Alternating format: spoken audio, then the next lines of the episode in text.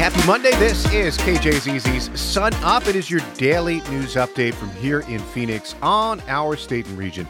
Hi again, I'm Phil Latzman, and yeah, we like to say this is an audio postcard of what's happening here in the Grand Canyon State.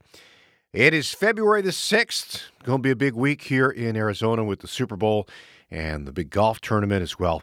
well. Let's start it off with the State of the Union address. And Arizona Congressman Juan Ciscomani has been chosen to deliver the Republican response in Spanish following President Biden's address that'll take place tomorrow evening. Ciscomani represents Arizona's 6th congressional district, consisting of suburbs from Tucson. He spoke on Fox and Friends Weekend about his, what his response will entail.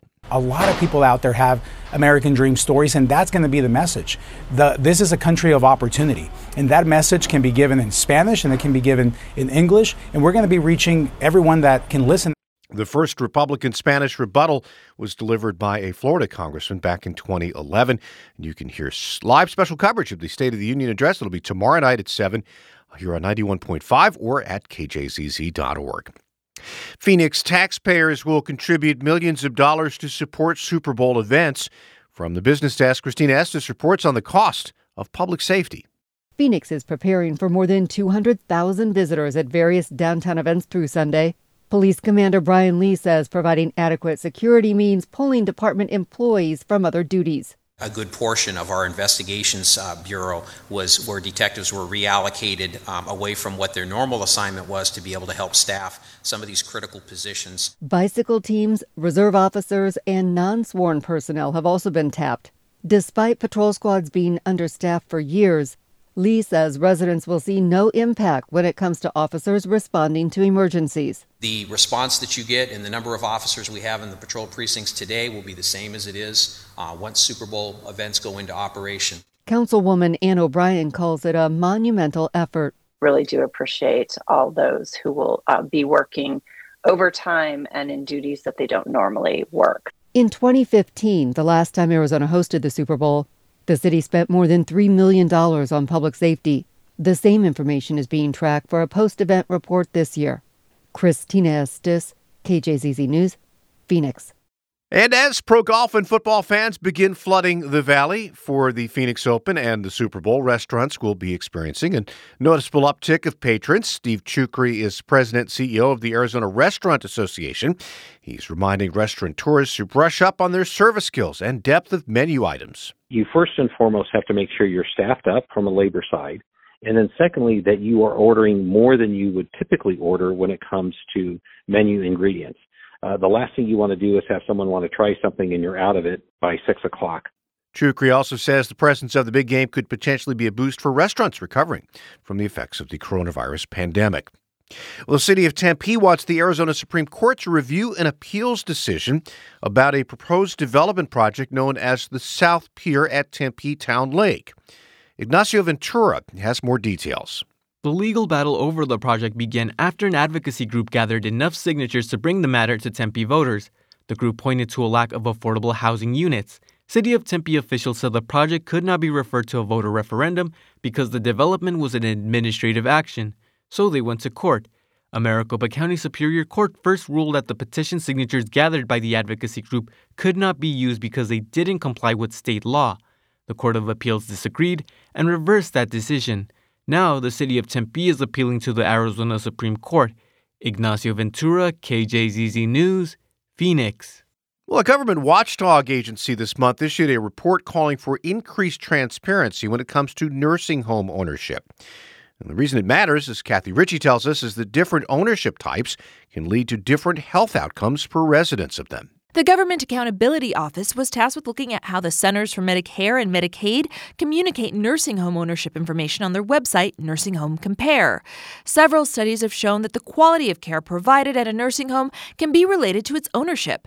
For example, for profit and chain ownership may have lower staffing levels compared to nonprofit ownership. The GAO found that information on owners isn't organized in a way that gives consumers access to understandable or usable information.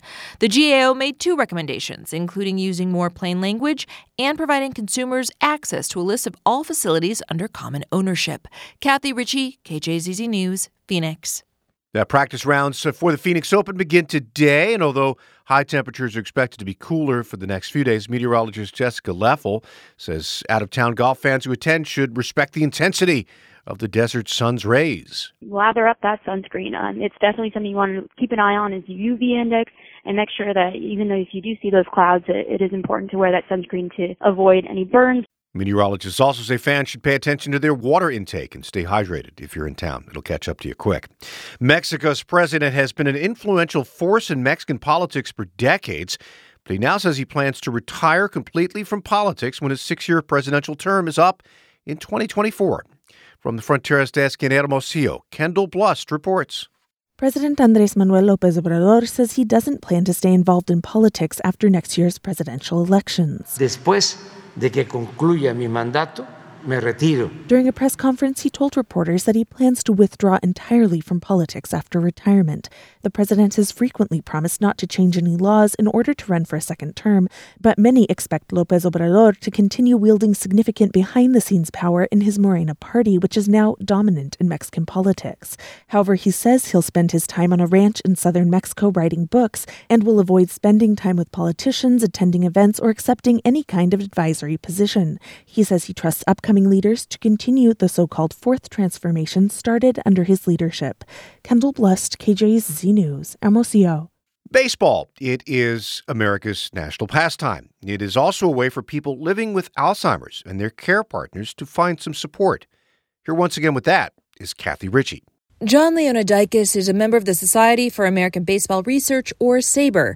He also facilitates one of SABR's baseball memory support groups. And people who are suffering with Alzheimer's and dementia were pretty active in the 50s and 60s. Some consider that the golden age of baseball when it permeated our public consciousness here in America. So there's a lot of fond memories. And it triggers something. We've seen people open up like a flower. And they might share a story or memory. Leona Leonidakis says these meetups are also good for the care partner. They're seeing their person come alive and interact in ways they don't typically see during the day because of the way they're engaged during the session. They see that sparkle in their eye. Members from SABR will be speaking at the Alzheimer's Foundation of America conference on February 16th. Kathy Ritchie, KJZZ News, Phoenix. ASU has been working to send new light sensitive cameras to explore the moon's darkest regions for years. From the Arizona Science Desk, Nicholas Gerbis reports ShadowCam reached the moon aboard Korea Orbiter about a month ago. Run by the same ASU team as NASA's Lunar Reconnaissance Orbiter cameras, the instrument is hundreds of times more light sensitive. Experts believe the moon's permanently shadowed regions may hold volatiles like water that could support future missions. But Nick Estes of ASU's Shadow Cam facility says building up a clear picture from indirect light reflected off crater walls will take time and repetition. It's going to take some repeat imaging under different lighting conditions and some additional study and additional work to kind of really nail down what we're looking at. The sunless crater depths are among the coldest places in the solar system, reaching 300 to 400 degrees Fahrenheit below zero. Nicholas Gerbis, KJZZ News, Phoenix. The conservation group Sea Shepherd has a new ship in the upper Gulf of California, where it's working with Mexican officials to protect the world's most endangered marine mammal.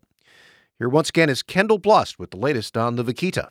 For years, Sea Shepherd has worked with the Mexican Navy to find and remove fishing nets from the zero tolerance zone established to protect the nearly extinct Vaquita marina porpoise, which can get trapped in fishing gear and drown. But Chairman Pritam Singh says the addition of the Seahorse to the group's fleet changed their strategy to one of prevention, keeping most nets from ever being set in the protected area through increased surveillance and quicker response times. The Vaquita live in one place in the world. And in that place in the world, we want them to be safe. And safety means no nets. He says that strategy could be a turning point for the species. Known for their small size and the black markings around their eyes and mouth, there are only an estimated 10 vaquita left.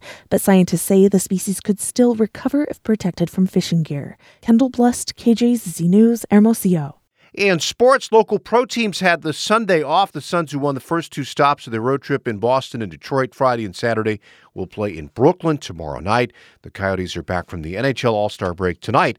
They'll host the Minnesota Wild. And that does it for this edition of KJZZ's Sun Up, Arizona's Morning News podcast, this Monday, February the 6th.